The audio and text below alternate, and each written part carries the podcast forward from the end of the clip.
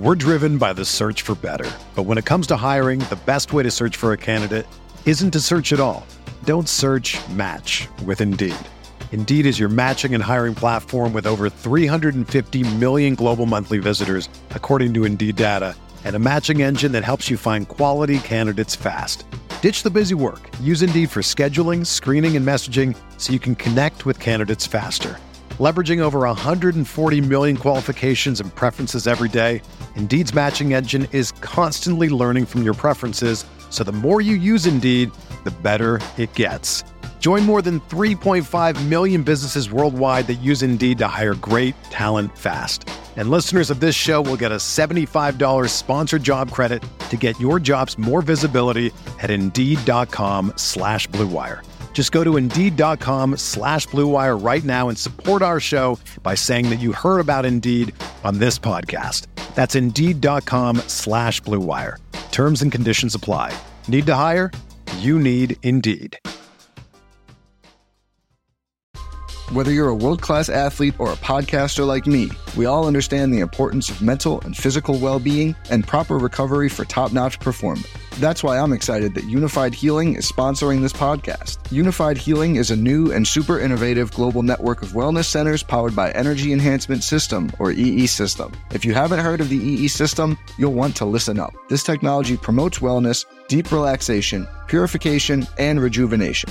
At hundreds of locations across the globe, access to a center is easy and affordable. Interested in experiencing the EE system technology for yourself? Go to unifydhealing.com slash bluewire to learn more and find a center near you. That's U-N-I-F-Y-D healing.com slash bluewire. No material or testimonials on the Unifyd Healing website are intended to be viewed as medical advice or a substitute for professional medical advice, diagnosis, or treatment. Always seek the advice of your physician or other qualified healthcare provider with any questions you may have regarding a medical condition or treatment and before undertaking a new healthcare regimen, including EE system.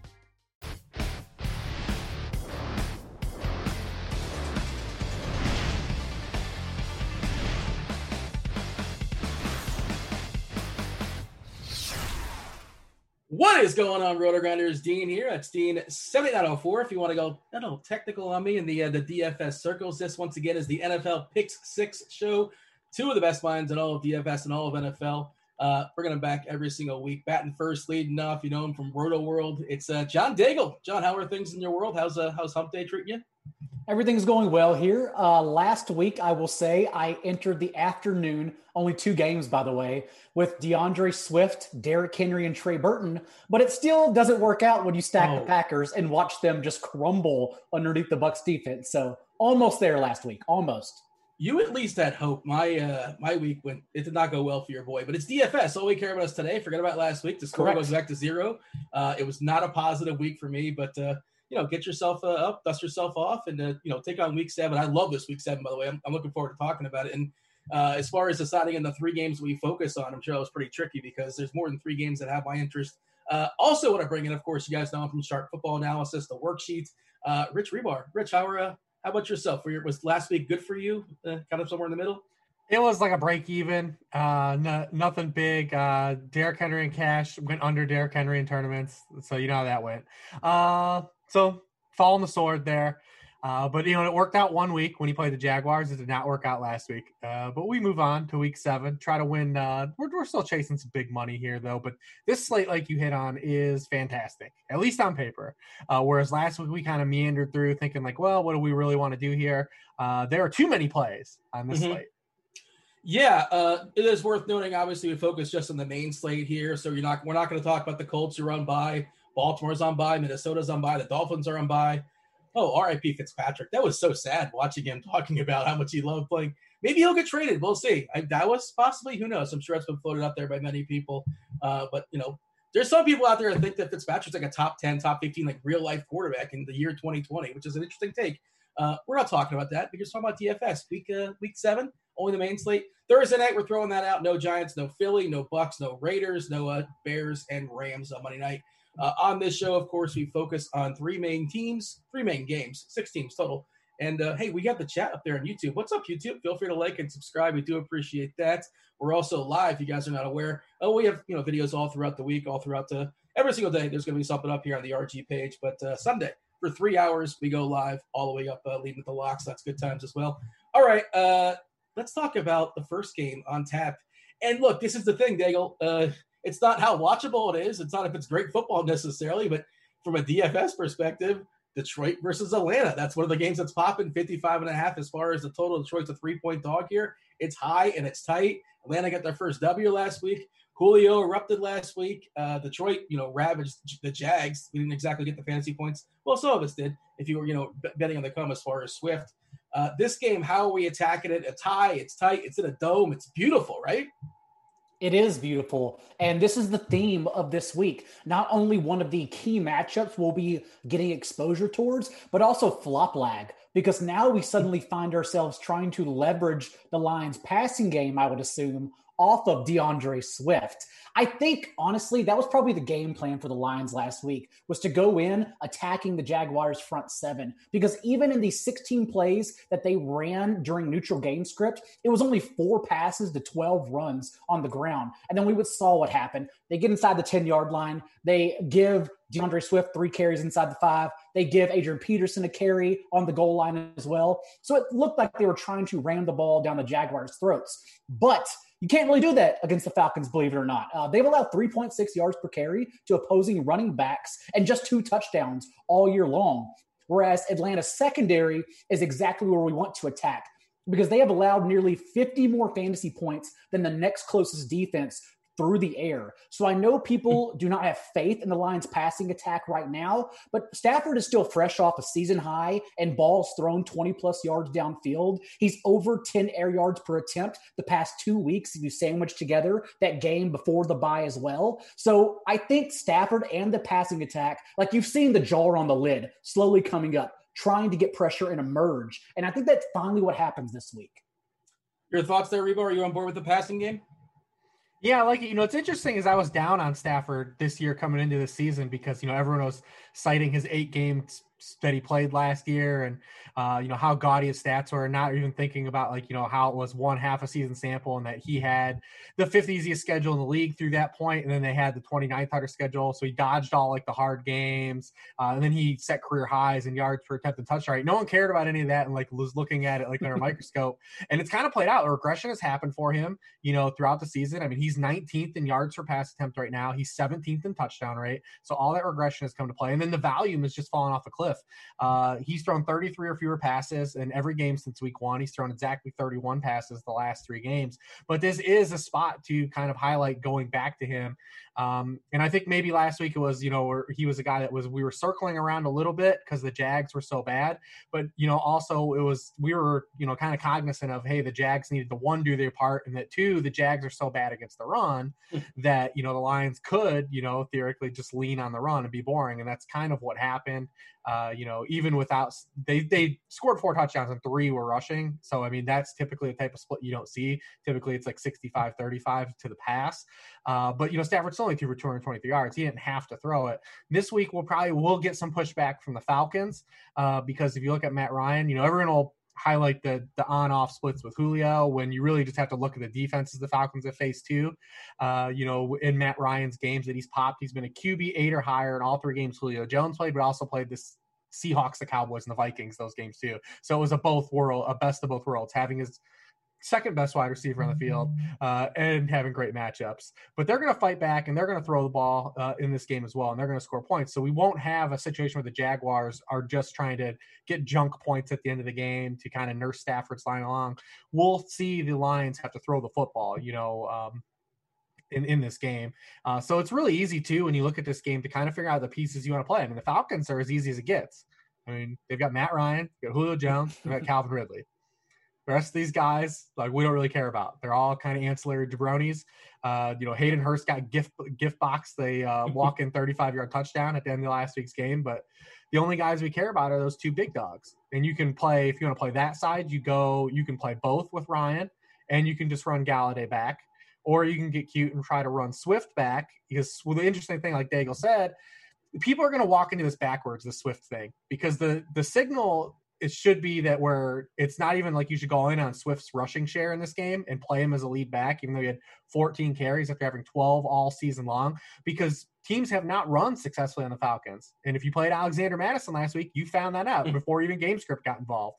Um, so D'Andre Swift, people are going to want to play him for his rushing spike, but the Falcons have allowed the most receiving points to opposing running backs all season long, which is D'Andre Swift's main role in this offense and still was last week when Adrian Peterson still played the third highest snap share he's played all season. Uh, so this is going to get Adrian Peterson off the field probably potentially even more. So people will probably walk into this backwards at Swift too and run to another uh, spot where the, they're not reading the signal the correct way. And I think people will look at Hockenson, but uh, man, Hockenson for me is tough. Uh, I think tournaments only. He's just not really involved. 16th in, in receptions per game at tight ends, 20th in targets per game. If he doesn't score a touchdown, like he's really not getting there. Uh, the Falcons are a match we've highlighted all year, but uh, Hockenson is just not stacking the targets and yards we really want to latch onto for a guy that uh, has really had even a high to, to potentially have a high ceiling the sites have saved me from Hockenson because they keep pricing him as if he'll emerge every single week. And the fact is he's not, just not doing it. And so you're not if you if he hits his floor, which he's done in every game, he's just not getting there because his price isn't even low. So that's my continued issue with rostering Hockenson and DFS. I got a couple things. I know there's some noise and a lot of stats, uh, especially like in defense first position. But yeah, Atlanta is you know the, the second most DK points. I'm, I'm pulling up the it's a free tool here at RotoGrinders. You guys can check it out yourself. Uh, tight ends versus Atlanta getting 21.13 fantasy points per game. Uh, Atlanta's just been a sieve versus everybody, to be fair. Well, like you said, running backs have been, uh, you know, have, have had some issues. And that's kind of we're talking about. That's another thing I want to ask. And I'm curious to get your guys' general take as far as this because DVOA is something that people throw out there. It's, an, it's a very accessible stat, but it's a catch all stat and it's, it can be noisy as well, too. And Zago, how much do we care about that? Because, like you guys are talking about, the DVOA for Atlanta, they're eighth against the run, they're 30th against the pass. Uh, how much do you trust DVOA? Is I mean, it's a, kind of a cheat code, and I mean, there's something to it, but there's obviously more to dig into. Yeah, I mean, I definitely trust DVOA, and I believe Football Outsiders don't they start mixing in schedule? So basically, they get rid of Dave around week six. So it was this week, I think. I could be misquoting that. Um, but either way, yeah, I, I typically look at DVOA, but as with all football stats, it's all just one giant piece of the puzzle. Hmm. And there's so many pieces of that puzzle, which is why I've always have bags under my eyes by week seven because I'm already drained and trying to find the energy somewhere while Silva slides wine across the table to me. So yeah, I mean, it's just like it's all a bunch of pieces of puzzles. Um, I'm assuming you're asking that because also, uh, Rich was Rich is correct. Uh, Todd Gurley is definitely an ancillary jabroni, as we like to cite on the show.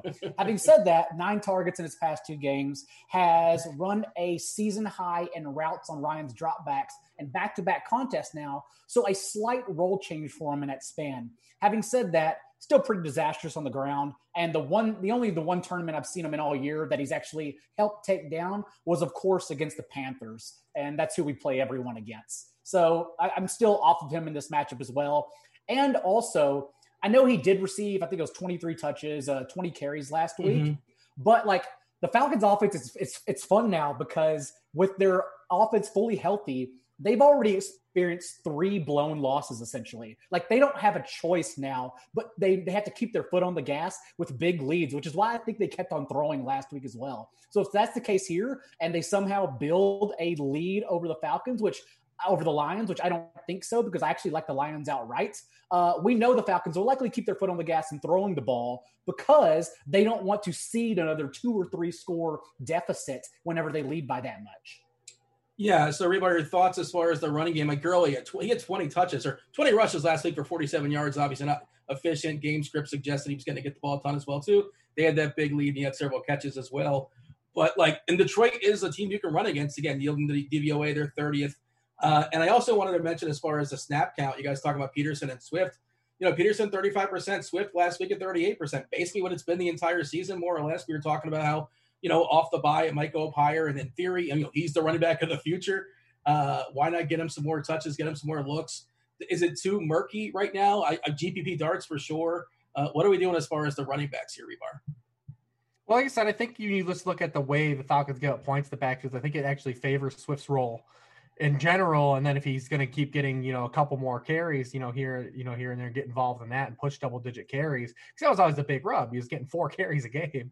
Uh, you know you can't do anything with that even as any running back you know you you, you know not you're not going to give a running back four carries and hope he gets 10 yards a carry uh, to do something tangible. It's just not it's just not you know realistic Um, I, I mean, I guess yeah, I, I kind of blew over Gurley. I mean, I could, I guess it's it's it's definitely a spot when you look at Gurley because he did hit in the Panther spot, which is kind of a very similar spot, you know, here at home.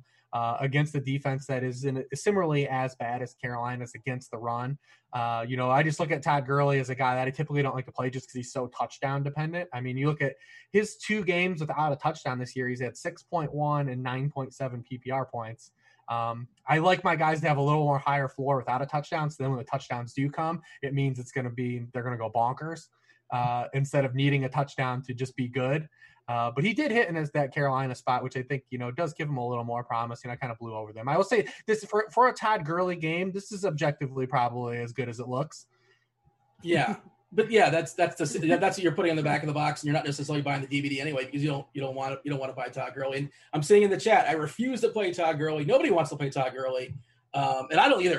To make it clear, I was not trying to sell. Todd I feel Gurley pretty out. similarly. Either. I feel pretty similarly. Yeah, we, we can all agree with that. Uh, I wonder if Calvin Ridley will go overlooked though, because he's still been the wide receiver one, two, and ten, and the three healthy games Julio Jones has, has started and played this year. So like Calvin Ridley is still a wide receiver one if Julio Jones pops. Uh, so I do, I do wonder like how if he'll go overlooked at all in this slate. And the in the last three games the Lions have played, they've allowed two opposing wide receivers to go in double digit. PPR points. Uh, so both guys getting there. We had Hopkins and Isabella, uh, you know, three games ago because remember they had a bye mix in, and then Sanders, Emmanuel Sanders, and Tre'Quan Smith both went off, and then Keelan Cole uh, last week. Then uh, Chark barely got over there, but he had 14 targets and like a gazillion air yards. Uh, wow, that game was that game was rough. I mean, listen, I mean, we talked about that that the match with Minshew, and we talked about when I was on Holka about the man zone splits with Minshew, and they came to fruition. I mean, he struggled in that game. Mhm. All right, so uh, the easy. I mean, look, we like Hribar. I'm sure you like Golladay. Well, what's to say? Golladay's a really solid play here against Atlanta. But here's the tricky question: uh, Is Marvin Jones dust? Uh, is he is he dust? Uh, I know he's questionable. He's dealing with a. He just popped up on the uh, on the injury list today with a knee. Assuming he's going to play, who knows? We shall see. We're recording this. If you guys will watch this later on in the week, we're recording this on a Wednesday night. So if we say something that information changes, the week is fluid. And I looked at some ownership stuff or just kind of like projections. And if I reference something, it's from Wednesday night. So understand that's how the NFL week goes. It is fluid. Things are changing, especially uh, this season. Hribar, assuming Jones is in, uh, look, in DFS, we live in the world with salary cap. And you're supposed to like buy the players when they're at their floor. Uh, everybody is worth a roster spot when they're theoretically cheap enough to justify it. I don't know how cheap Marvin Jones has to be, but like 4.4K on DK historically is crazy cheap. But like he's been horrific this year. Is there any reason to be like have any kind of promise that he won't be horrific this week? Marvin Jones is living in the basement with Silva. He's not even at his floor. He's gone below.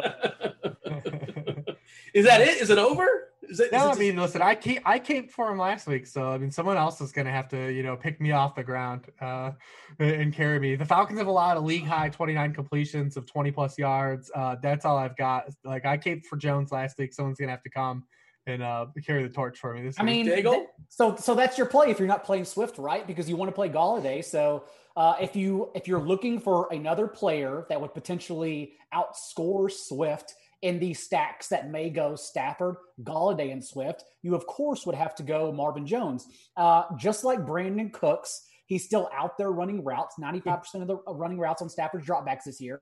The issue is that since Golladay's returned, he has a 10% target share. Uh, whereas in the first two games, he had a 20% target share. So he's just not getting looks. So just like Swift last week, you're basically just hoping for a change in the offensive game plan. Uh, there is a little bit of squeaky wheel out there. OC Darrell Bevell came out and said that he understands the importance of keeping Marvin Jones involved. This assumes that Marvin Jones practice and comes back on Sunday. But I would be more than happy in tournaments if you were stacking the Lions going Golladay and Marvin Jones for sure, because I'm I, Rich is totally right. You can people are absolutely going to backdoor D'Andre Swift's fantasy points, no doubt about it.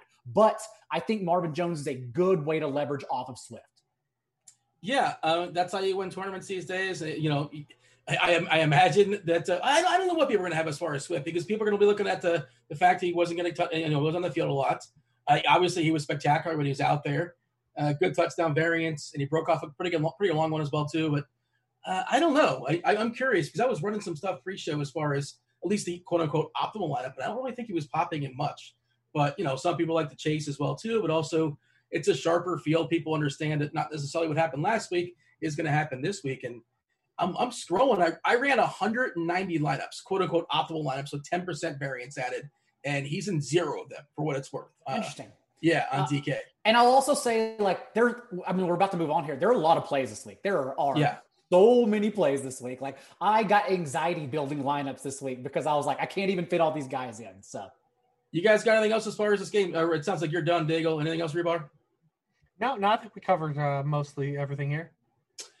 All right, another game in the Dome. Carolina, New Orleans. New Orleans, 51 as far as the total. They're about an eight point favorite as of this point. I just saw a note that they're going to allow like 3,000 fans in the Dome. So historically a tough place to play. I don't know how much noise that 3,000 people could make, but sure, there you go. Just kind of saw it before the show. And uh, so, how much does Michael Thomas coming back uh, hurt Kamara?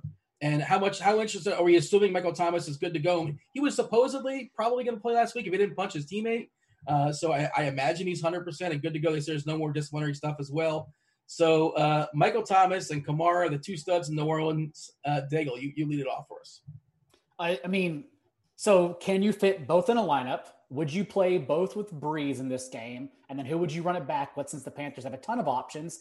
Uh, these are the questions I keep going back to. And I would imagine, you can look it up on your end, Dean. Uh, I would imagine that it is Kamara, uh, clearly, who is still going to be, I'm going to guess, 20% more rostered than Michael Thomas. And that would lead me to want to play Thomas because I think he comes back with a plum. Like nothing stopping him. I was looking to play him before the bye, before he either got hurt again or punched. The, I don't know what happened, but either way, I wanted to play him before the bye. And so now, after an extended rest, I am looking to immediately get him back out there in what is a terrific matchup and one that may go down as controversial for this show because I actually chose it over Packers and Houston because I love it so much.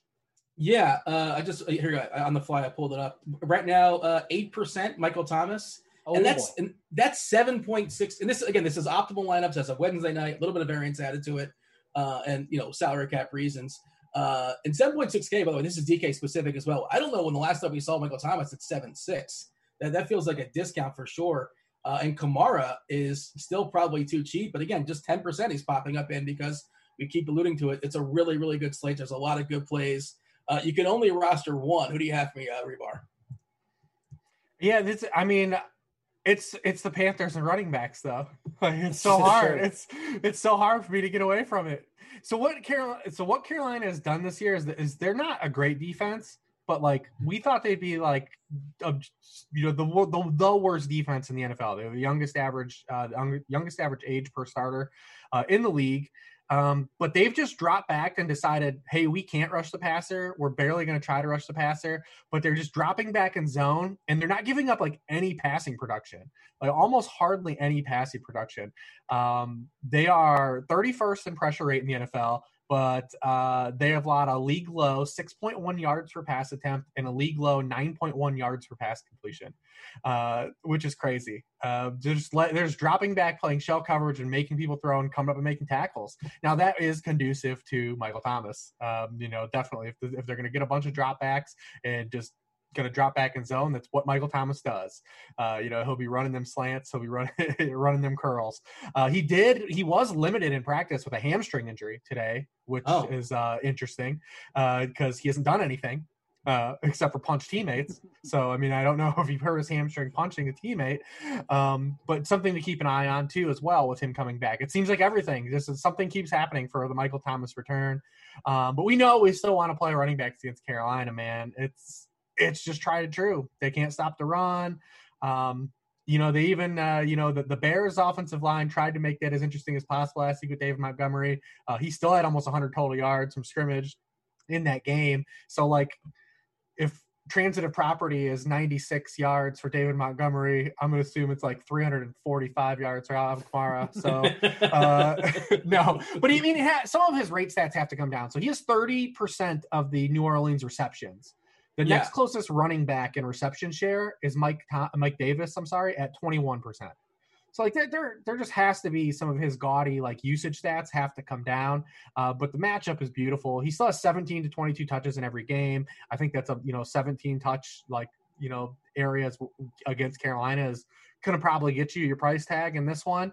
Um, it's I mean I'm not going to talk myself off any running back versus Carolina, but I mean like I said the the, the Panthers' approach to defense this year has been intriguing to say the least. But they have allowed uh, at least seven receptions to four wide receiver ones they have faced this season. If you're looking for like a reception floor to build off of, just like uh, getting off D'Andre Swift for the Lions passing game, it is this game. Like, first of all, how do you get off Kamara? And then if you do, you clearly have to do it with Michael Thomas. But then also, we're in that choice. We'll talk about this a little bit later, but we're in that choice with the Packers as well. Like, how do you get off Aaron Rodgers against a team that just let Derrick Henry do whatever he wanted and then get on that passing game? But you can't do it with every team this week. It is just this mm-hmm. is one of the puzzle pieces of this slate that makes it so interesting because there are so many ways to go to try and get to like get an edge over the field. Yeah, so one of my approaches last week was I thought like maybe I have one Minnesota Viking in every single team. Like I felt they're going to score a bunch of points, and you know it's going to be if not this guy, it's going to be that guy. Of course, that didn't work out unless you had the uh, unless you had Jefferson. But maybe you play uh, Kamara or Thomas on like you know one of them, at least one of them on every team. Just you know, of course, they both can go off as well too. But they're going to score 30 points. I feel fairly confident that one of them is going to have a pretty big game.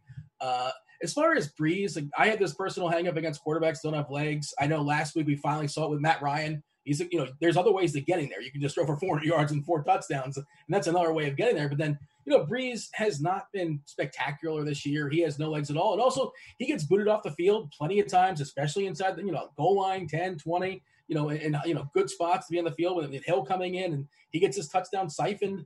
I will say it's kind of sort of baked in, though, because we haven't seen this in a long time, I feel. Brees is like the 15th most expensive quarterback. And he used to be a guy that was like perennially top five, top six, top seven as far as price. So yeah, sure, he's interesting. You guys mentioned Brees. Is anybody excited about playing Brees? Like, it's fine. I'm not excited though. Does, Should I be excited? Doesn't he project to be chalk right now? Like, isn't his ownership quite high? I can pull that up. Uh, yes, please. Again, uh, not the ownership again. I guess I can just pull up what we have as far as uh, the optimal lineups, which you know, there is some correlation to that. Uh, the Sean Watson, 51%, uh, and then Kyler Murray. Yeah, 35%. I would be surprised with this the game we still have left, the quarterbacks in that game. Then the Watson Rodgers. uh, and then you we got Ryan still. I think will be popular. I would be surprised. I would be surprised if he's real popular because uh, he yeah, hasn't been okay. good either. I mean, he hasn't been he hasn't been that that, that strong either. Yeah, I like, be cl- oh, go ahead. No, no, no, no. I was gonna I was gonna flip it really quick because I was gonna say I do like the other side of the ball for the price because that's how you get Kamara and Thomas in in a good run back spot because Teddy Bridgewater is in a absolute eruption spot here. And what I love is the flop lag since he was in a disastrous game last week against the Bears that we thought he would likely fail in. And now he's in a spot that the Saints deep uh, secondary has allowed 13 touchdowns to one pick over the last four games. Been at, and everyone says, oh, like Marshon Lattimore, uh, Janoris Jenkins weren't available. Okay, well, Lattimore was in three of those four games, and Derek Carr and Aaron Rodgers went over eight yards per attempt, and Justin Herbert flipped the field every time he threw the ball for four touchdowns. And now Bridgewater's in that spot with Robbie Anderson and DJ Moore, who also come coming off somewhat disappointing games. And they're all cheap now as well because the Saints defense is still getting far too much credit, both in betting markets and DFS. So, like, I, I just love a, a, a, stack here with both wide receivers. Bridgewater's only 5,800 on DraftKings, and then you can decide what to do with Thomas and Kamara. Your thoughts, Hribar? Yeah, I mean, you look at the Saints defense, they've been awful entire season. Uh, Marshon Lattimore, when he's played, has been bad. Even when he's yep. when he's been when he's been on the field, he's been giving up receptions left and right to players. Uh, so far this season, and you know, last year he didn't play. I mean, yeah, so he's allowed what 15 of 19 targets to be completed in his coverage so far for 254 yards and three touchdowns. So it's not like he's out here like Darrelle Revis, and he's a guy we need to re- really be like discounting, you know, players for as well, and especially in tournament games, anyways. At that, um, because you know we're probably not going to circle a lot of these guys. It, is you know guys are going to jam in and cash. Uh, although they've been reliable guys. I mean, Robbie Anderson, even Robbie Anderson, his worst game of the season, and he's had four catches for 77 yards. Uh, he's just had such a high floor, and he only has one touchdown on the year. Uh, you know, he's kind of like the you know DJ Moore from last year. He's getting all these catches and yards, and we can't get him in the box. Uh, DJ Moore on the flip side has really started to get just like a ton. He's back, like the targets have started to find him again the past two weeks. Uh, you know, last week he had uh, a season high 38% of the team targets. He had a ton of deep targets. He put some balls on the ground, but like, who cares about that? Mm-hmm. Um, and the one, like, the last play of the game, like Bridgewater should, I mean, he, you can't miss that throw. Uh, and you know, last time he played the Saints, he had you know 126 and two touchdowns uh, in that game. I mean, Lattimore didn't play. You can point to that, but I mean, these are we know where the ball goes here. It goes to these two guys and Mike Davis. Like it's really easy to understand if we run a stack with the Panthers. Uh, you know, we can we can stack these guys. We can put both together. Uh, every quarterback has hit against the Saints so far. They've they've allowed 20 or more fantasy points to every guy they faced. Uh, so you've got something to build off of there. Teddy's been running a little bit more mm-hmm. too. Yeah uh, this year, so he has been using his legs a little bit. Um, though two of the past weeks, he's rushed for 32 yards and a touchdown, 48 yards last week. Um, so yeah, I mean, I mean, I think the Panther side is really intriguing. I believe that they will probably go overlooked just because there's so much other sex on the slate that people are going to want to look to play a lot of other guys. Whereas these guys have just been kind of out here getting targets every week, getting air yards every week, uh, and being productive. But uh, they're just going to kind of fly by this week just because there are a lot of other games people are going to want to circle other than this one, I think. And that's the question for me. Uh, can, as we ask every week, uh, can Bridgewater match Kyler, Russ, uh, yeah. Rodgers, Watson. Um, I, I genuinely think he can, but I also have different spins on those games than others. So uh, I, I, like that offense as a whole this week. I just want to clarify, but before I was talking about Deshaun Watson being 51%, that's an optimal lineup. He's clearly not going to be 51% in lineups, just so people understand and see people talking about the chat. Uh, also in the chat, they're asking about Lattimore. Is he a shutdown corner still? Is he somebody we're afraid of? And uh, if we are to some degree, and like I, I always think the quarterback receiver stuff is probably a little too noisy. You try to react, overreact to it too much, especially when it comes to tournaments. Uh, who would he be guarding? Is there somebody that we he would be locking on, or just kind of would rotate throughout the game? So uh, Panthers, this is a Joe Brady thing. They, they treat their receivers as tertiary players. They literally move them all across the field. Mm-hmm. They teach their players to be receivers, not to be X, Y, and Z receivers, which is why Joe Brady is a coach next year as well. Um, also, you know, two things when you turn to the Pick Six show. One, we're not going to talk about wine that hasn't been placed in the fridge already. And two, we don't care about the cornerback matchups really. So just to just to be honest with you. And also Lattimore, still obviously a tremendous player, but 15 catches allowed on 19 targets this year. Um, not too worried about him. I understand the Saints defense has a history of doing this, starting out very slow, and they still have Davenport, they still have Lattimore, they still have talent in that unit, but so far they have shown below nothing. They have been abysmal, and so that's why I still want to continue attacking them in this moment. Hribar, what do you have for me as far as Mike Davis? Uh, his worst, you know, his worst game last time out, kind of got bailed out by a touchdown. His game still wasn't good, but like he uh, he salvaged, I suppose. Uh, not a ton of touches. Well, actually, you know, 18 it's rushes still. Yep. Yeah, 20 touches yeah. still. I guess we've been yeah. spoiled by the 26 and 20, whatever it is. But uh, yeah, the price went down. You know, sure, I'd imagine it's still going to be fine. And we're working the assumption again that CMC is going to be out. I assume he's going to be out another week. We shall yeah. see. Uh, yep. Your thoughts as far as Davis? Yeah, I mean the touches are still here. I mean we we got spoiled on the receptions, and the receptions evaporated because that's where he was making his money. I mean he wasn't a guy coming out and rushing for 120 yards. We were getting the dual, you know, the dual usage from him, and then you're stacking the reception points, obviously on a site like DK, and that's what was getting him over. We lost the catches last week, which is what did us in. We had the 20 t- we had the 20 touches, but you know he's you know he's he's what he's rushed for. He had the one good game. He, uh, what is, he hasn't even rushed for 100 yards yet in any of the games, right? He's 89 was his high, something like that. And then he's so, getting yeah. the dual. So that's what. So that's what hurt us last week uh, with Mike Davis. But uh, the Saints are another team that are tough to run on. I mean, another one of these matchups. I mean, 3.6 yards per carry to running backs. That's sixth in the NFL. Uh, I've been talking about the Samaj P. Ryan stats for about three years in the show. It's still still holding steady. We're still holding steady. So we just need those receptions to come back and find him. Um, they're middle of the pack. The Saints uh, in receptions allowed to wide receivers uh, receiving points. Um, so if those receptions come back, then he's still a guy to kind of go back and circle to because people probably won't be on him after you know he ran into that Bears defense last week. The Bears are uh, like they shut passing games down. Uh, the Bears haven't allowed more than two passing or more than one passing touchdown a game this season, and they haven't allowed more than two passing touchdowns now in 32 straight games uh, it's just one of these things, man. Like they just mush quarterback production, and the, the, the Bears play awfully slow and terrible on offense. They get you into these terrible games that ruin everybody, and that's kind of what happened in that game last week. Uh, whereas the Saints are the opposite. Uh, you know, the Saints will, you know, kind of force some scoring. Uh, even the Saints haven't even played really good this year, and they're still, you know, you know, scoring points and forcing the they're 30 they're, they're averaging 30 points per game and like i feel like we haven't even seen the saints offense play good i feel like everyone's talking about how bad brees has been uh, all season long you know it's kind of been the narrative and they're still they're averaging 31 points per game Yeah, he had one of those uh, national TV games where he had sort of a noodle arm, and I think it kind of like uh, accentuates that. In a know? game that they got, in a game they couldn't get off the field against Derek Carr. Like once again, the narrative, the, the Brees's arm was masking the narrative that the Saints defense couldn't stop anybody. Yeah, fair enough. Uh, we got Benny, Benny Snell, Bob Tonyan, Drew Brees, Tom Brady. Uh, island games have been have been treated players unfairly this year.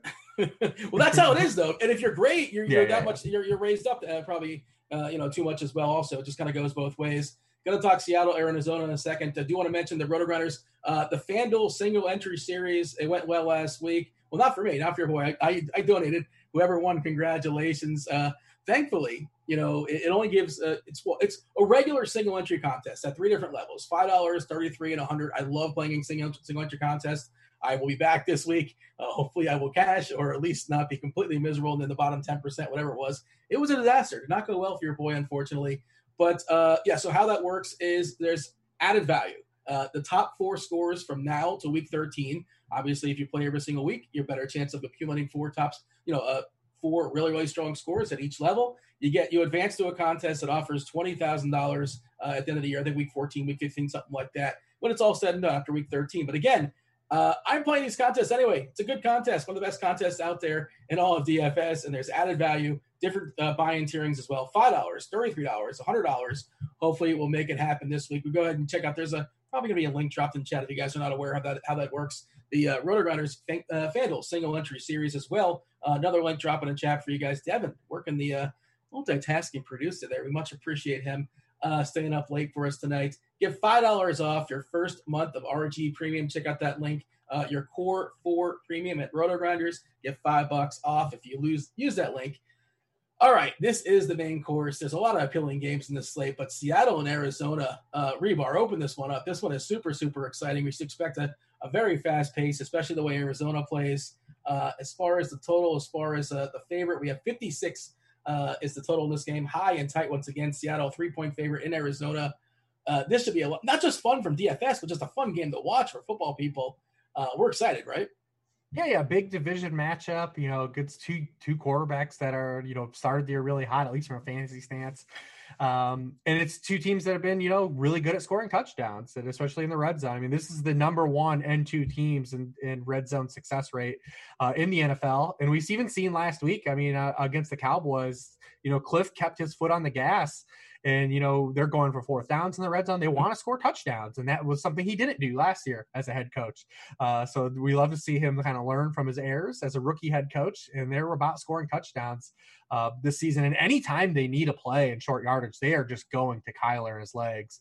Uh, anytime that they need like a short yardage play, um, he's been so great, and it's really cool. Like to watch like the the difference of Kyler rushing versus like a guy like Lamar who's just like you know Lamar is just you know a different kind of breed of like a runner you know he's he's a runner like that, that we've never seen at the quarterback position. But Kyler is just like this, you know, this little jitterbug. Like he doesn't like really shed tackles. He said, but like it seemed like no one can catch him. Like it's he does like this little high step and, and, like no one no one touches him. It's crazy. Like he outran Jaylon Smith on a on a play on that Monday night game, and it just it's just wild. And I love how he just always gives himself up and people freak out. You know, he, he does like little baseball slide. Um, but Kyler from a passing stance has just been kind of yeah. And we've been talking about this for about two years running he just hasn't been like the, the, he hasn't hit, hit as a passer the way we want and he's 17th at the position in passing points per game 14.6 even against the cowboys he was 9 of 24 passing in that game completed 38% of his passes against the cowboys but the rushing continues to get him there um, Two plays was like two plays, like 150 yards or something like that, or 140 yards. You think those? Yeah, he connected. He connected on the long ball, and that's what we're going to need to have happen here again because Seattle's 30th in defending the deep ball, throws over 15 yards to further downfield. Kyler is 29th in the NFL, uh, completing 11 of 36 of those passes, 31 percent. Uh, he did hit the one for us last week. Um, but that's where Seattle's beat. They get beat over the top. And inversely, Arizona's number one on those throws, and Russell Wilson is the best quarterback on deep throws. Uh, he leads the league with eight passing touchdowns on those throws. So it's a kind of a, a great yin and yang kind of matchup. Uh, to kind of see here because you know Arizona is good against the deep ball and Russ is awesome. Kyler has not been great, and that's where you want to beat Seattle. Uh, but this is going to be a game that uh, kind of I feel like these quarterbacks could be like deciding like if this could be what gets it right uh, between this and then maybe the Packers and you know between Rodgers and Watson. Um, the, the right kind of stack that you build around this games. You, I mean, the way Kyler's playing, the play might just be to play Kyler with the Seattle receivers. well, he's basically a running back, kind of, sort of, somewhat. He's, he's got what six or seven rushing touchdowns this year. Uh, you know, so he's he's making it work. I think he's what he's in the top. I was looking at the leaders today, and that's kind of you know kind of like uh, you know every single a week or two where I kind of like look and see who the leaders in the league and what's kind of jumping out to me. It's like sort of weird. Jamison Crowder is like the third, averaging the third most like receiving yards per game. Which like wow, that's interesting. Just a random stat for you. I'm sure you guys are you guys know this. Um, but yeah, Murray's got what he's in the top five as far as rushing touchdowns this year. But like you said, he's not been particularly accurate. But Seattle is yielding so many fantasy points, and not, this is kind of tied to receivers. Uh, Daigle, I, am pulling up here DraftKings specific as far as teams, how much, how many points they yield to receivers, and I, I understand this stuff is noisy to some degree. But Seattle has yielded 59.9 fantasy points per week to receivers. The team that is second worst, second worst, Minnesota, is yielding 47. 12 more fantasy points than the second worst team as far as receiving uh, yielding uh, DK points to uh, receivers collectively. I guess we like we have to like Hopkins, yes.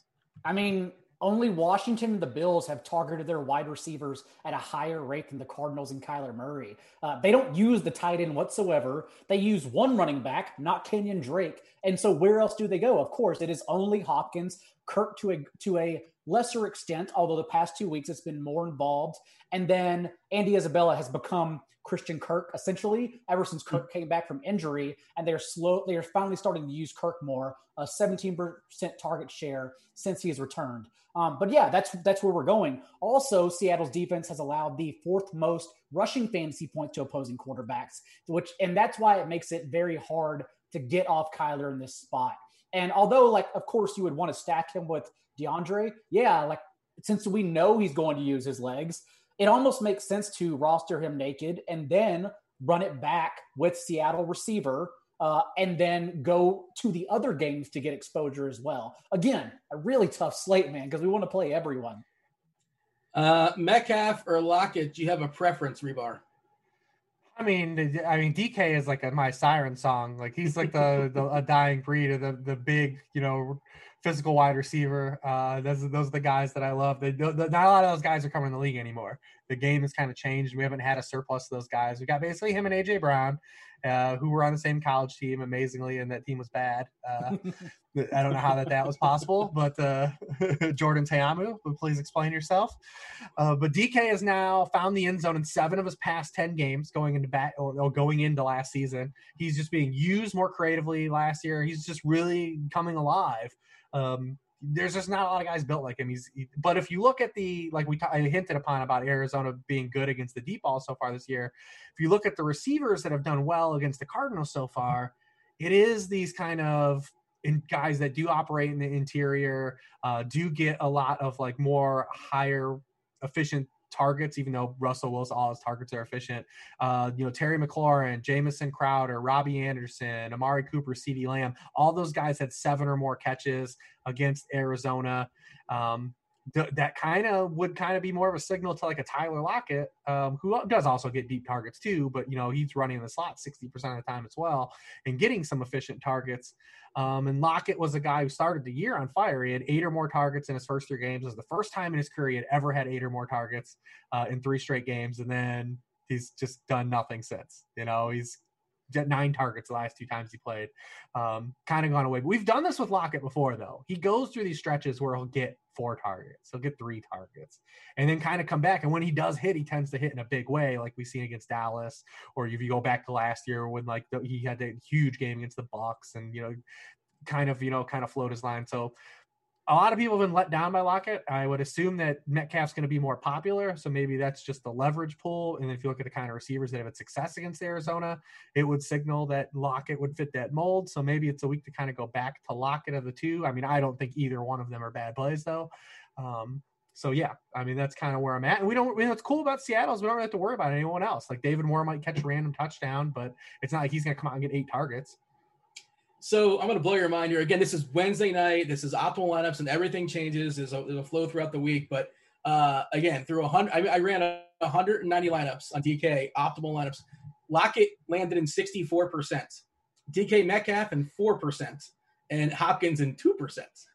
Just, you know, it's kind of weird, right? I mean, obviously things will change to some degree, but uh, that's just weird that that's, that's what we're popping out here. I, I could see myself going Lockett over DK in this scenario, especially knowing the ownership that DK will come in with after a season high 36% target share, 37% in the last game before the bye. Um, having said that, it just it just hurts even more than just losing in your lineups whenever the other one goes off because they go off in such big ways. Like I had DK against the Cowboys and just watching Lockett pile on the points, it just it just hurts your heart, man. So can, Carson can ruin our fun. Nobody wants to play Carson. He's, he seems like a really, really strong leverage play here. And then, you know, we have Drake on the other side at 4.8K. And, you know, he obviously broke out. He broke out on national TV, you know, padded to some degree by the fact he's facing Dallas and also by the fact he busted up with a 69 yarder and, you know, in garbage time where nobody's even playing at that point. Uh, that should have been Edmonds, but, yeah, that's all right. I'm not too bitter or angry about that. So we'll, we'll move forward. Uh, what are we doing as far as these running backs? Anybody have any strong takes? That Drake price is you know pretty appealing at four eight. Uh, I don't know how good Drake is, but if opportunity in volume is what matters the most as opposed to talent. Uh, I know it's a whole argument people like to have in DFS. Just I want the guy that's on the field more than anything else. I don't care how talented your guy is. He's not in the field, doesn't matter. Uh, Daigle, what do you have for me? Uh, thoughts as far as these running backs? Kenyon Drake has been on the field, and that hasn't changed once yet. I know we keep hoping it does, and I understand Chase Edmonds has been the better player outside of the one final carry that Drake had last week. But Drake still handled 77% of the team's backfield touches. Uh, Chase Edmonds handled a season or matched his. He had five touches in one game. He's had six touches in two other games, including the Cowboys game. So, like, his role really hasn't increased at all. He's still just the not even the one B back. He is the reserve getting sprinkled in. So if you want the player on the field, it would be Drake. However, I still wouldn't want to play him, especially off a game like that against Dallas, who had basically laid down at that point. Hribar? Yeah, pretty similar. It's it's tough to fall in love with either of these guys. More easier, I guess, for Carson, just because I think you know subjectively he's the better player. um, but you look at Carson, I mean, he's kind of living off these touchdowns too. He's just 22nd among all running backs in touches per game. Uh, he's 19th in yardage per game, um, but he's got, he's got a lot of touchdown equity, uh, which has kind of floated him. So I mean, he is a pivot for touchdowns, but it's I mean, he's not a guy too that it, it typically is going to get you to like a 30. Um, the touchdowns are going to kind of get you to more like the, the 20s, uh, unless you get multiple touchdowns um, in the game. So I mean, it's one of those spots. I think it's really hard. Uh, especially when you look at the running backs that are going to are available on the slate to kind of say. I mean, unless you're building a game block here, I think it's really hard to want to really play either of these guys uh, because we're going to try to mix and match uh, the passing games in the kind of a Rubik's cube way, where we try to cover our bases in different types of stacks, and while keeping you know our ownership percentages in, in line where we want them uh, but trying to cross-reference this game uh, uh, the, the, proper ways and make sure we cover our bases, uh, depending on who could go off here. Um, so I think it's really hard uh, outside of game blocks. Um, and like I said, if you could even get, I mean, all these guys are expensive too. So yeah. I mean, I mean Drake isn't, um, but like everyone in this game is expensive. So it is also a hard game block to also want to try to, to build. Uh, just because everyone is expensive. You might have to do just small stacks around other games uh, instead of block this one because I don't know how you do it without having to go to Kirk or Isabella as a flyer. Um, I, or anyone else. I don't know who else we could even consider. And, Greg Olsen, probably not. and in terms of Carson, uh, remember, like Carlos Hyde should be back after the bye, and he got seven touches in the first two games, well, com, uh, total or seven touches in both games. Whenever he was healthy with Chris Carson, so that's kind of a little bit of worry as well. Going to be talking about some of our favorite players position by position in just a second that we've not talked about in these games. Before we do that, I want to remind you that autumn is in the air and Manscaped is here to ensure you don't carve your pumpkins when you're grooming. By pumpkins, Ooh. we actually mean, yeah, we mean your boys. That's what we're talking about.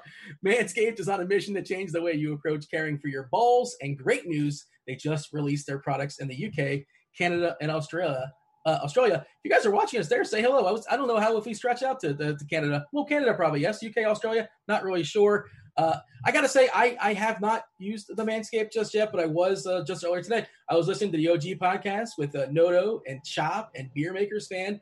All three of them uh, are users, and all three of them are raving about it. Uh, maybe there's a correlation. They're all married, and I'm not but we can move on from that. But they they thoroughly enjoyed their products. Let's not forget about uh, it's the best trimmer, not just for uh, one thing, but for your butt, your balls, and your body. All three. The Lawnmower 3.0 trimmer offers a replaceable ceramic blade with with advanced skin safe technology, which helps reduce grooming accidents that would be brutal. I thankfully no history of that, but that would be absolutely a disaster. Uh, their new Weed Whacker ear and nose hair trimmer uses the same skin safe technology when you're trimming those delicate nose hairs of yours. The crop care kit includes the crop preserver ball deodorant. That's the specifically they're raving about that for the record. Check out the crop preserver ball deodorant. Everyone knows pumpkin spice lattes and ball deodorant go hand in hand. Also included is the crop cleanser body wash. Everyone knows that. What, what was that? Everyone knows that pumpkin spice lattes and the cropper go hand in hand. I agree. Sure, uh, I mean that's common knowledge. And, and I, I fully support the Manscaped products. I've used them in the past. The only issue is if I tried using it over Silva's toilet, he would do more with a wine bottle than just put it in the fridge. So avoiding that situation, yes, I agree. Everyone should go get Manscaped. the crop cleanser body wash. It's a full body wash that you can also use on your hair. So yeah, uh, the crop mop ball wipes. I, I've not, I have no experience, but that sounds intriguing for sure. You never know when an opportunity strikes, as you should always be prepared. Plus, you don't want to stink when you sit around that Thanksgiving dinner. If you suffer, some of us, I am not going to fess up. I don't think it's me. Some of us suffer from from stank foot. Uh, I think that's the technical term. Or stand on your feet all day. Uh, then I have a product for you. It's called the Foot Duster. Uh, it's a foot deodorant. It's also that's a free gift. I'll, I'll be throwing that in as well for you guys. The cooling tea tree oil offers a pleasant experience for the stankiest of feet uh, that allow you to take your shoes off with confidence. The Manscaped Refined Cologne is a cost-effective way to smell clean and fresh for your presumed dates. The cop, uh, the crop cost. Wow, look at me! I'm just all over the place. I'm so excited about this product. this is quite a meal of a read here. I, I didn't realize hygiene. I didn't realize the hygiene market was this impactful. Maybe I'm in the wrong business. but who wrote this? Like, I mean, what what poet did they get out of the grave to come like to write this? This is Poe, I believe. Uh, the cleanser hair and body wash was designed with aloe vera and sea salt to leave your skin clean, fresh, moisturized, and reinvigorated. Uh, it's also worth noting these formulations are all vegan, cruelty free, dye free, sulfate free, and paraben free. So you know your manhood is in good hands. Now, you guys want this product for sure. Uh, get 20% off. And plus, uh, not just that, free shipping. Go to manscaped.com. Use the code ROTO. That's R O T O. Once again, 20% off. Free shipping at Manscaped with code ROTO. Make your balls a priority this fall with that seamless segue, Rebay, uh, Hribar. Well, what what's a, that was a segment, not a segue. the chat's having fun with that one too. Uh, there's some people in the chat fessing up. They have some stank feet. It's all right, you know, it happens. You know, hit up Manscaped; they'll, they'll take care of you guys. Uh, seamless segue to the quarterbacks. Quarterbacks we've not, we've not yet discussed. Actually, uh, Daigle, I know you want to talk about specifically. I guess this makes sense. The Houston game because Houston versus Green Bay. That should be a lot of fun. It was hard picking just three games. Uh, start with the quarterbacks there. I mean, Aaron Rodgers in a tremendous spot, flop lag, as we've talked about with other quarterbacks like Stafford. And everyone is, of course, going to want to play Aaron Jones since the Texans have allowed 25 more fantasy points to opposing running backs, especially after last week to Derrick Henry, than any other team. So that should lead us to want to play the Packers or Davante Adams through the air. But again, those those players are very expensive, and the Seattle Arizona game is expensive. So it's not really about the matchup, although the matchup is great for both teams. Uh, it's more about just game theory with this one. Like, how do we fit this one in? Because this slate is essentially four games, uh, and this is one of them. Yeah, uh, your, your, thoughts here, Hribar, as far as the quarterbacks. So any quarterbacks you want, but Aaron Rodgers, who had a rough game last week, well positioned to go off once again, and as of right now, he's not somebody that lands in quote unquote optimal lineups. Uh, for sure, Watson is, is landing it at 6.8K on DK, pretty solid price, $200 less than Rodgers. Your thoughts as far as those quarterbacks? And if you want to give a broad thought as far as that game, feel free. Yeah, I mean Rodgers is kind of you know after what happened last week, he's kind of back. We thought he was fully back as like the 2014 version of Aaron Rodgers and and and younger. But uh, you remember last year, all he had a few big games. They came in just cherry matchups, and now we have to question: Is that you know still the the hang up with Aaron Rodgers? Is he going to be able to, to to hit for us? And he has tougher matchups. Well, he doesn't have one this week, and he's facing a team that doesn't rush the passer, uh, which will help, especially if David Bakhtiari doesn't play in this game. Uh, Houston is 28th in the league in pressure rate. The Packers don't rush the passer at all either. So both sides here uh, should be able to have a lot of uh, fun through the air because they're not going. Neither team generates a ton of pressure. Uh, although Houston does give up a lot of sacks because Watson works himself into a, a handful of sacks, uh, just the way he tries to extend plays and uh, you know, does some weird things in the pocket sometimes too. A little, a little too much that runs him into some trouble. But yeah, may, maybe it's a situation that's reversed from week two when week two everyone wanted to play the Packers passing game and the pivot was Aaron Jones against the Lions. Maybe it's everyone wants to play Aaron Jones and the pivot it will be the passing game this week. Um, we will see. I mean, Aaron Jones has scored a touchdown in seven consecutive games and 10 of his past 11 games dating back to last year. It's to be real hard to move off of him in that matchup. Uh, so we'll see what happens. Um, I, I mean, we've talked about so many quarterbacks already that are in good spots that uh, in in the last two weeks, uh, Josh Allen has played so bad, but Josh Allen is in a tremendous mm-hmm. spot again against a, a, team that is kind of objectively quit on playing football this year uh, in the New York Jets. Yeah. Um, I even thought that the spread would be higher. Uh, it might maybe it gets there too. I mean, I, I think right now there's there's I'm trying to think what the amount of points I would not lay against the New York Jets right now. Uh, they haven't covered in any game. They haven't come close. Uh, the the Denver game was the closest they came, uh, and that was against Brett Rypien, who gave them like 14 points at the end of the game. Uh, but Josh Allen, but get circling back here, uh, I digress. Uh, Josh Allen, good spot. He had 21 passing points in Week One against this Jets defense, while adding 57 rushing yards. he's been down the last two weeks, but I still do believe that the Bills functionality wise, understand like how to play good offense, pre snap motion, using play action, throwing on first downs, using a lot of 10 personnel. All those things still exist. Josh Allen just hasn't particularly played well. And we can give him a semi hall pass for the, you know, playing in the rain, you know, last week or whatever, as much as you want to give him. I'm at least going to make as much narrative as I can to talk myself back and playing him this week because uh, it's a good matchup for Josh Allen and Stefon Diggs is in a good spot. The Jets are the worst team in uh, defending the deep ball. Uh, Josh Allen has completed 63% of his deep passes. Uh, that's third in the league. Stefon Diggs has caught 10 of his 12 deep targets this season. Seems like a really easy stack to just go back to. Uh, that's been really good for us, you know, all year outside of last week.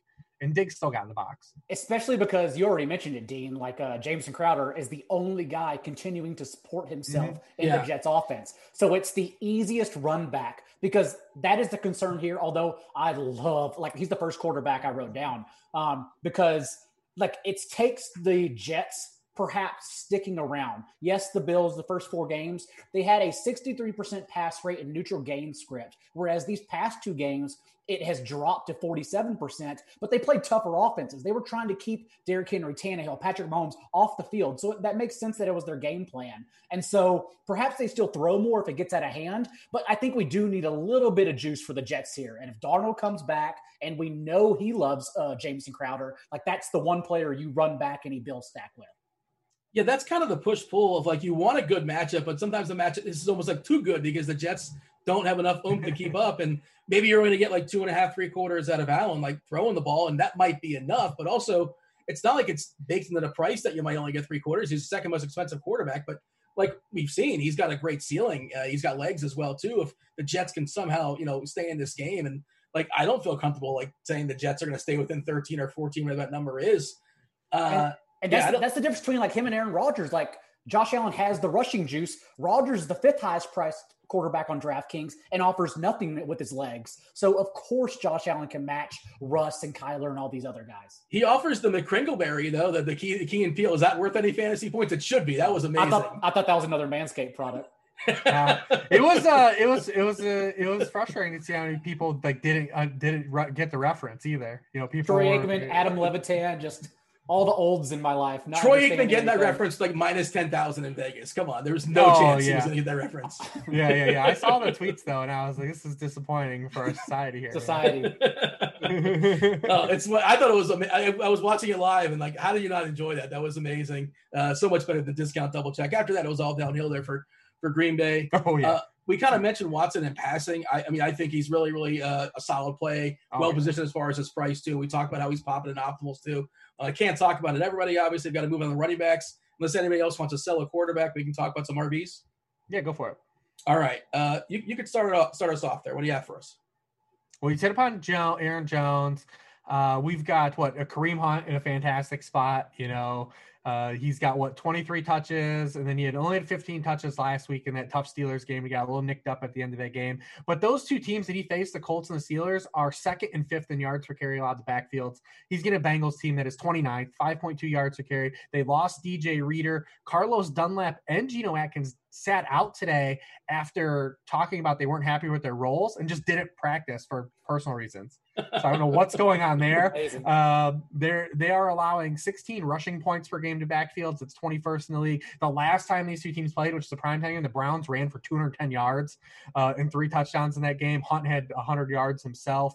Uh, the Bengals are allowing explosive runs at a second highest rate in the league behind the Texans. So Hunt's price really hasn't skyrocketed because he's had two tougher matchups in his games, you know, playing uh, in the in the wake of you know Nick Chubb's injury. So I still think he has a lot more upside than he's shown uh, the the past two weeks. And then uh, listen, I'm gonna keep playing Antonio Gibson to the point mm. I can say I was early, even though I was I'm still really late because I just keep trying to get this through in tournaments.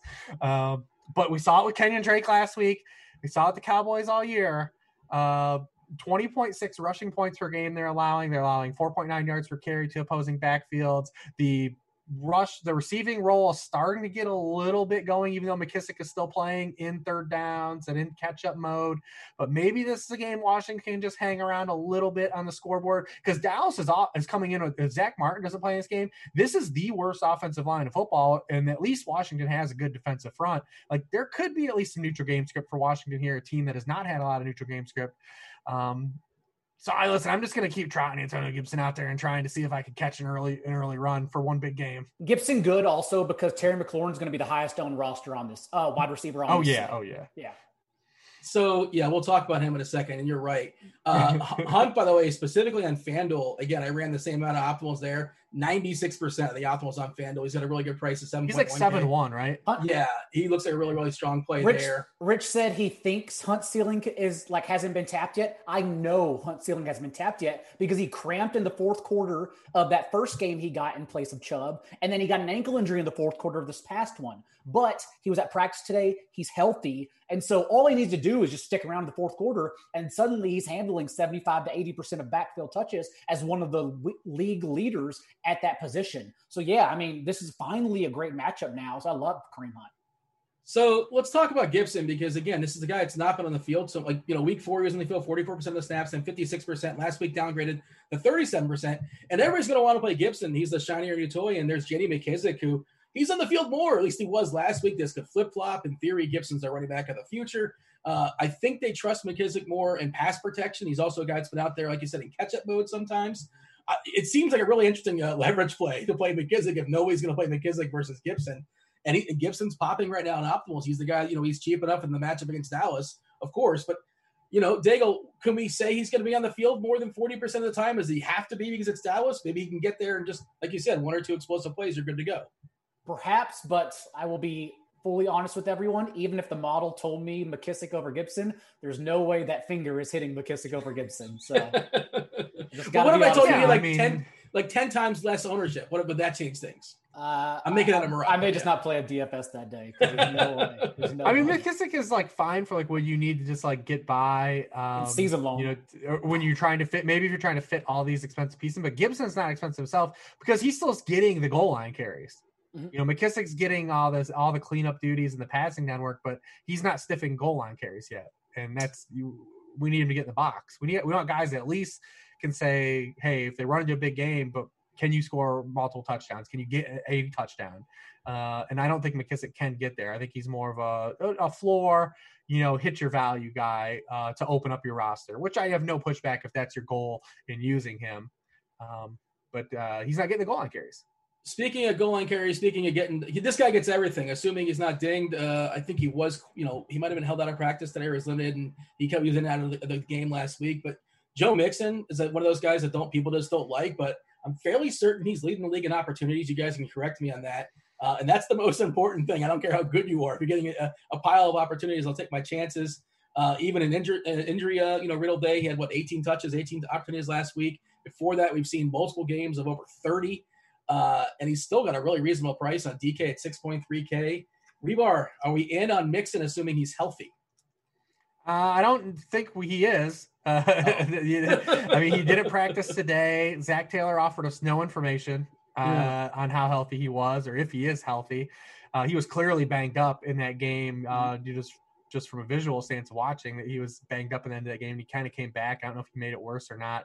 Um, the Browns are really good against the run. They did all 100 yards to James Conner um, in that game they got blitzkrieged.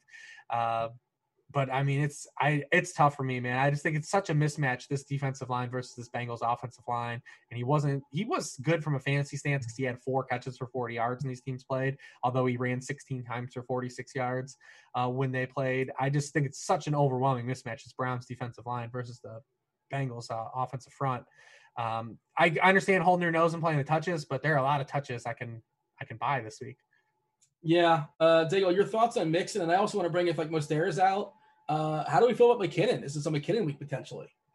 So on Mixon, I'm actually leaning towards that we get Bernard. So that's why oh. I don't know anything about that. I mean, it, it, really does sound bad, or it looked bad, and then it has not been good at least through Wednesday so far for Mixon. So we should look to plug in Bernard perhaps four or five games. Uh, but for the 49ers are interesting because it's just it's a lot to unpack here. So Jerick hmm. McKinnon had a career high 92% of the snaps in that game in week four. And since that time, he's averaged three yards per touch. And the 49ers have continued running with the hot hand. JaMycal Hasty was the hot hand last week, but that was when Jeff Wilson suffered a calf injury. So, like, if Wilson's healthy, and McKinnon's healthy and Hasty's available, which I think all three would be, I would imagine Wilson is still used quite a bit over Hasty because they had the option to use Hasty. They didn't call him up from the practice squad until they absolutely had to until injuries. Um, so yeah, like I don't, I, I don't trust the Hasty situation at all. If I picked one, it would be McKinnon, but I don't think I'm going to use either personally. Um, having said that, I also like other running backs, Justin Jackson, because last four games, Jaguars, even with CJ Henderson and Myles Jack, are just getting destroyed. Minus 60 point differential the past month. And Justin Jackson came back and was used like Austin Ekeler. Um, 20 touches to Josh Kelley's 12 and six targets to, to Kelley's one in that game before the bye. So we know that they will probably build a big lead, and Jackson could help do that, plus get the garbage time carries. I also am hoping Le'Veon Bell is active because if he is, hmm. I am smashing CEH in every lineup I have because Bell likely will not be used that much in his first game. And CEH, I think his worst case scenario is week one, where Darrel Williams got nine touches, but CEH still handled around 73% of the backfield's touches with uh, a bit of work inside the 10 yard line. So I would love to play CEH on reduced ownership. Yeah, I don't God, think. Can you imagine if this slate adds uh Gio Bernard too? Like that's the last thing this slate needs. That opens up Seattle and Arizona more affordable. it, will make that Seattle Arizona game much more affordable. You know, if you want. yeah, but then but, but see that that's the thought everyone will then have, and so Gio will come in like over eighty percent owned. So then we have to do the next step and think about fading Gio to build an alternative lineup. This is the DFS life. This is it's, it's going to give you a headache by tomorrow. So, are you worried at all about the because we didn't mention Herbert and how good he's played? Are you worried at all that this is the game that sets up just for them to run it 35 times? Um, well, I mean, that's why we would play Justin Jackson, right? No, I mean just in general, just a general thought. Like, oh, just, okay. Because uh, you know Herbert is a guy that's obviously he's ranked in everyone's top ten this week. He's been awesome. He's living he's living in kind of an unsustainable fashion because his team puts him in the worst spots that he keeps overcoming. But uh, I think it's interesting. Josh Kelley, I think it's interesting too because his role in the offense, the Josh Kelley role, was never going to be good against the Buccaneers or Saints. Like it just mm-hmm. wasn't. And, and now he's going to a team like you said against the Jaguars, where his role could have a little more leeway. He still came in inside the five in that Saints game too. Uh, so I'm curious to see if you know how many people have jumped off of the the Josh Kelley bridge uh, and see him have a positive game too. You know, coming out of the bye.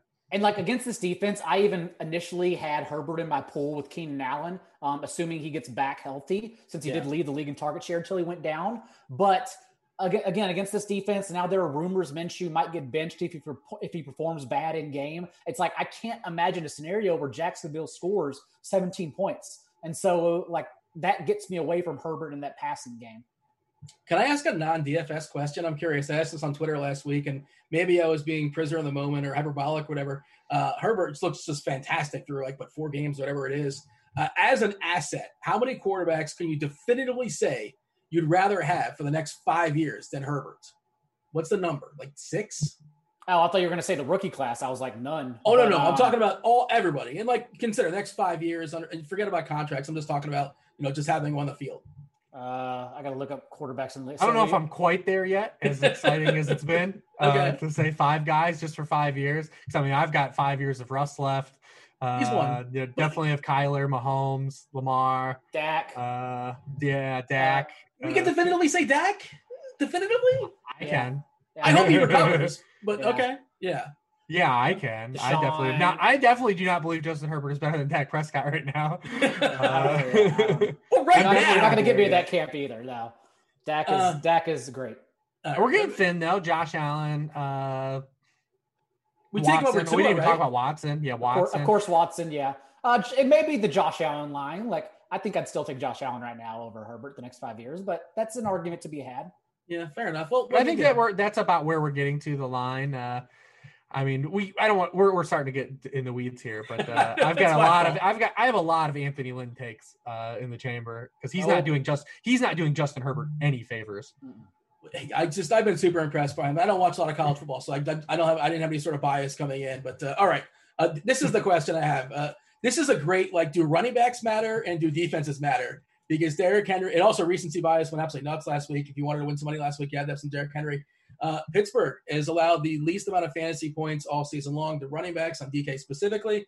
Uh, they have, you know, clearly have one of the better defenses, and there's Derrick Henry, who, you know, is an absolute monster. Doesn't catch the ball. Doesn't matter sometimes. If you're going to break off 90 yard touchdowns, you don't need to catch the ball. I don't think people are going to play Henry. Uh, I, I, that's just kind of the way the slate is at right now, at least on Wednesday night. Uh, are we bullish? Are we bearish as far as Henry this week? Who's going to take? I am bearish against Henry this week. So I, I, have a bias that really doesn't allow me to play players when they're good the next week. Um, so let's start there. But also, uh, I just think the matchup is awful. And what's funny is I love this total. I like it over because Vegas is Vegas is pricing it as if these are two defensive teams and they are not. Like these are two offensive teams in my opinion. So um, I like the Titans and I like the over quite a bit. But I think this is more of a Tannehill game since they will send the pressure, and Tannehill has been spotless under pressure and averaging over 10, he's averaging 10 and a half yards per attempt from play action. I don't think it's a Derrick Henry game personally. Hribar? Uh, no, I'm not playing Derrick Henry. I think I think everybody's going to say that this week, and and also Zeke. I guess you can mention him in passing, but that line is just so brutal, right? And it's so weird to see Dallas in a team total, uh, a game total like forty six, which is just odd. I mean, I mean, did Kyle you see Allen, Andy Dalton Monday night? I mean, look, he had so he was he didn't look great, but he wasn't going to want to help, and Gallup dropped the touchdown. There was a pass interference that should have been called. It, but yeah, he's and you know he he wasn't spectacular. He was not as good as Dak. And I would play Dak, Zeke before Henry. Say it again. I would play Zeke uh, still. Uh, you know, if he's gonna anytime Zeke is gonna be potentially low owned, I'm interested. Uh, I, I would go to him over Derrick Henry.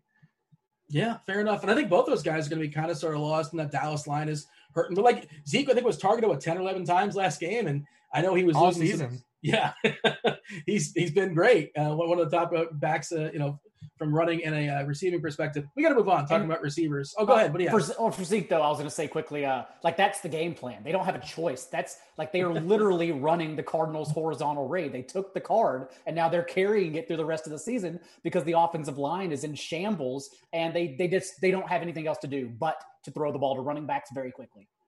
So I think this can sort of shape the slate depending on how things go forward, but uh, Diontae Johnson is 4.2K on DK, assuming you get four quarters out of Diontae Johnson, which is something you can't assume, but assuming he, he does. And like we know the, the rise of Claypool and then like Juju, who knows what's going on. Daigle, you had a great tweet today regarding that. Feel free to speak on that. But uh, and like Diontae Johnson at 4.2K, we we have to like he's got to be in the mix, right? Uh, I think he's in the mix. I mean, we still have those two weeks we're hanging our hats on with where he had a 31% target share. And I do like spinning everyone's injury biases back in their face in DFS. Like I don't care. I'll take the L if it gets me a player at low ownership. Um, I don't know if he fits in my builds personally just yet, but I like him a lot. Sure. All right. Uh, yeah, 4.2K. Just, uh, I mean, I don't know if we're going to get the same amount of usage again, but that just seems so cheap for me. I mean, you're the one though who wanted to talk about Terry McLaurin. Like, do you want to? Well, yeah, he's just like you got to play him, right? Like, how do you not play Terry McLaurin, especially on DK? He's you know he's the most popular guy popping up in every single optimal. Uh, he's got the, the nut matchup there against Dallas, and for whatever reason, his price is not fully adjusted. And he's had some tough matchups, and he's been okay in tough matchups. He's been fine in tough matchups, and I know his quarterback is Kyle Allen, which is not ideal necessarily, but uh, at 5.8K on DK, and, you know, he's 12 targets last week, 7, 14 before that. It just seems like that price is wrong, especially when you bake in the fact you're facing Dallas and they're just completely horrific. And again, I understand it's not one of these totals that have like 57, 56, or even in the 50s, but he's the offense there in Washington, the main pass receiver, unless Thomas catches his, you know, three yard touchdown, whatever it is. Uh, Daigle, McLaurin, that's like a, that's one of the first pieces you put in your cash game. At least that's my thought process. Totally, I agree. I don't know about tournaments just yet, but uh, absolutely in cash games. And then of course you also have Dalton Schultz there. Like Dalton Schultz is also safe because he's running these shallow routes now and they have to get the ball out quickly. Uh, five targets from Andy Dalton, and I would imagine he continues as one of the few safe receiving options in that offense for the rest of the year. Hribar, I'm sure you have some receivers in the chamber. Do you have anything to say negative about McLaurin? I assume you're on board. If not, feel free to fire away. But uh, anybody else as far as receivers, or who do you have for us? Oh yeah, yeah. I mean, how could you not be? Just the amount of usage he gets, matchup lines up, hard to get away from. Uh, I think DJ Chark is interesting uh, in this game to, as a run back. Uh, the Chargers have uh, they've allowed at least five receptions uh, to uh, wide receiver one options in AJ Green, Tyreek Hill, Robby Anderson, Mike Evans, Emmanuel Sanders. Uh, Chark had nine for 80 in this matchup a year ago. I think he's kind of interesting. He's coming off 14 targets. Uh, Tim Patrick is interesting, but his price, uh, he kind of is still slipping through the radar for the usage he's getting. Uh, he is smoking Jerry Jeudy an opportunity the last uh, few weeks. The last two weeks, he has 15 targets to eight to Jerry Jeudy. He has 294 air yards to 143 for Jeudy, uh, and he's got 10 catches. He's converted the targets actually for 10 for 214, whereas Jerry, Jerry Jeudy has just four catches for 93 yards. And he's uh, running the he's running different routes than Jeudy. Like I still can't yeah. believe the Broncos game plan last week to just come out and just launch the ball into space every single drop. That's Drew Lock, baby. Listen, Drew Lock. Drew Lock awful, is playing one fun. game. Drew Lock's playing one game, and that's what he's doing, man. And then those Patrick's are, I mean, he's not completing those passes, but no, he's he's he's close. fired him. he's, he's got a big hit on Patrick. Yeah, I think it was like seventeen point five or something like that. It was a big number. I was looking at that one before the they, show. Yeah. They, were like Noah O, uh, Albert O. They were throwing him out there twenty yards deep. Drew Lock was still just launching to the ether balls to him. Like it was a lot of fun, actually. Yeah, man. Guys... Drew, Lock, Drew Lock's got one one. He's here for one thing, man. One thing only. so they're, there's they're talking about the coach talked about the potential of Minshew getting benched for what it's worth, and uh, I don't. Again, this is sort of narrative street. You want to, if you want to walk there, Hribar. I'm not sure if you caught this. You mentioned Chark, and I wouldn't say Chark kind of threw him under the bus, but he basically said like Minshew kind of sucks. Like he's not like uh like he's not putting us in the position. Like I can't really exact. I don't want to uh, the, the, context get it out of context, but Chark kind of sort of implied that Minshew was not making it happen. It's like the plays were the right plays and we ran the right routes and we were open and we couldn't get the job done. Well, if those are all true, who are we blaming? Well, listen, like, yeah. Let's DJ Chark. Let me tell you what, bud uh, if if you think Mike Glennon is going to start getting you the rock, yeah, or, or Jake you just, you, like you, you, just wait for what you asked for, man. Yeah. uh, we didn't mention Davante Adams. We mentioned uh, Rodgers, but Davante, you know, I expect he's gonna be fine, right? We're not, we don't care about last week. He's gonna be okay, and he seems like a great play this week. Assuming you can fit him in, we're good. Yeah, still ten targets, still just as good. I mean, th- that game, just my God. Again, a guy with the Packer stack watching that game uh, it was awful. The Bucs defense threw all sorts of exotic bl- at, at blitzes and coverages at them, and boy, the Packers had zero answer on any play. Any other receivers that are worth a head nod, or shall we talk about a couple tight ends? I know those aren't exactly a lot of fun, but at least we have two of the best in the league on the main slate. Uh, can anybody break the tie as far as their favorite tight end this week? Is it Kelce or is it uh, is it Kittle? Anybody? Rich?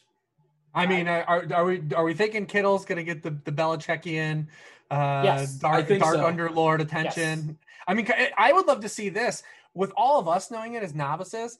Kyle Shanahan has to know that. So let's see what Kyle Shanahan. What, do you think Kyle Shanahan can say? Hey, man, I know he Bill wants to take Kittle away.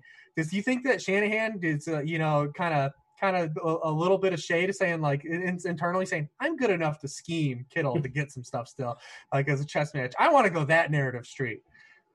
Challenge accepted. Uh, unless they, yeah, yeah Aiyuk exactly. all of a sudden gets loose or something like that. Maybe they, uh, they're not paying attention to him. But oh man, that, is that, that is that the least interesting game on the slate? That might be right. Uh, The Patriots are the Patriots are an objectively miserable team to watch play Yeah. football. They ruin they ruin football. Like none of their games are fun. They're, none of their games are fun. And The, only- the Seattle game was fun. That was it. And that's, the, the rest of these games have been hot garbage. Mhm. Uh, if Jonnu doesn't play, do we have any interest in Firkser? I know he was good last week, but I don't know if I trust that going forward. Uh, if we don't have salary for tight end, g- give me a, give me a Chibi or two, Daigle, that you think can kind of sort of pop. I already mentioned Dalton Schultz. I think he hangs around in this offense. Uh, I wrote a this is not season long talk, but a space for season long talk. I'm going to do it anyways, though. I wrote a uh, sell high column um, a couple weeks back, and, or before these this slate of games, and CeeDee Lamb was on there because I was worried about him and Amari Cooper in particular sticking around in this offense. And through one game, it looks like an issue for them in this offense. Whereas Dalton Schultz, in my opinion, is still safe underneath. Um, Austin Hooper is interesting because his opportunity and target share just continues to grow every single week. Uh, Beckham, as Rich tweeted out earlier this week, will never reach 100 yards again. Uh, Jarvis Land- Jarvis Landry has just, just become a five target, four catch guy with no ceiling in this offense. Whereas Austin Hooper is, yeah, emerging. And perhaps he's even more involved now that David Njoku is back to his trade requesting days. So those are kind of the, the cheapies I'm on. Last week I was on Burton over Irv Smith. I would just say wherever the chalk goes, go the other way. It's tight end. Never play chalk at tight end. I don't know how to pronounce this dude's name on Denver. He, he did have some op- uh, opportunity. Did That's pretty Albert well. O. Yeah, there you go. That, that's how you pronounce it. That's what. boy. Yeah, I know he didn't have a ton of routes, but he made the best of them. And if, if Phantasm play, he's 2.5K on DK. But you you mentioned Hooper, and Hooper's the guy that's kind of popping right now in the optimals on DK. He's playing against 76% of them, just because, like you said, the, the price is cheap enough and he's getting enough opportunities. Beckham had an interesting quote today. I won't focus on that part of it, but I will say he did mention casually that he has he's dealing with a turf toe, like a turf toe injury. Just kind of threw it out there. It's always Uh, he something, said he- man. Yeah, he said he wants to play through it, but um, I would, I would love the the play you're not going to do that I would love to do is Chris Herndon. Um, but again, like Chris Herndon is, they're just not even using him properly. But it, it is a really good spot. But I'm just going to play Crowder, so don't forget I said that. Yeah, I mean he's there. He's three K. Good lord. Uh, but like they're just Probably not much. letting him like catch up. They're not throwing balls to him, which is that's kind of a problem. You get no points for pancakes, right? So uh, yeah. What do you have, me Hribar? Any tight ends that like I'm, I'm missing, or it's just it is what it is, and we're throwing darts if you don't have the money for for Kelce. No, no, no. Yeah, you guys pretty much covered uh, anything that we'd probably potentially be kind of really wanting to entertain here. Yeah, I, I, I want Hunter Henry. How about him? Is he does he do anything for anybody? Hunter Henry, kind of an off the board. He's, he's probably going to be the highest owned on the slate, right?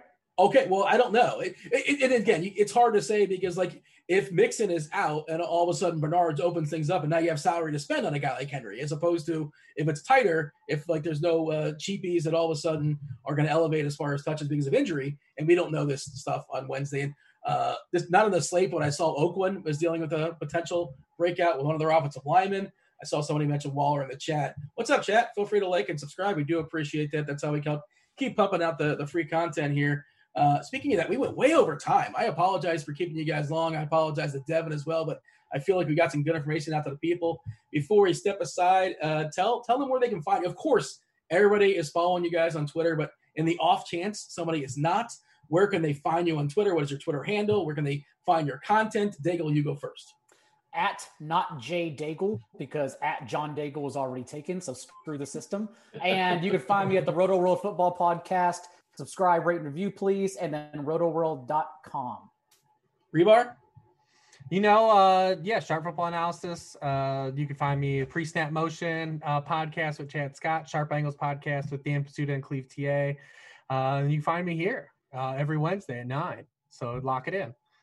I, I, thoroughly thoroughly enjoyed it, boys. It's going to be an awesome week. I, I think it's going to be a lot of fun. There's a, there's a, lot of plays we talked about. There's even some we didn't mention because you just can't mention everybody, and that's not even helpful anyway. Just say, yeah, you can play anybody. Well, I guess you can, but depending on you know ownership and things like that, if you're MMAing. That said, we're going to step aside. We're going to get out of here. This was the Pick Six show. That was Hribar. That was Daigle. I was Dean. Thanks for Devin uh, to produce the show. This was this was football. You guys are not aware. Like, subscribe. Check us out on Sundays as well, starting nine o'clock in the morning. We're out of here. Holler. Thank you.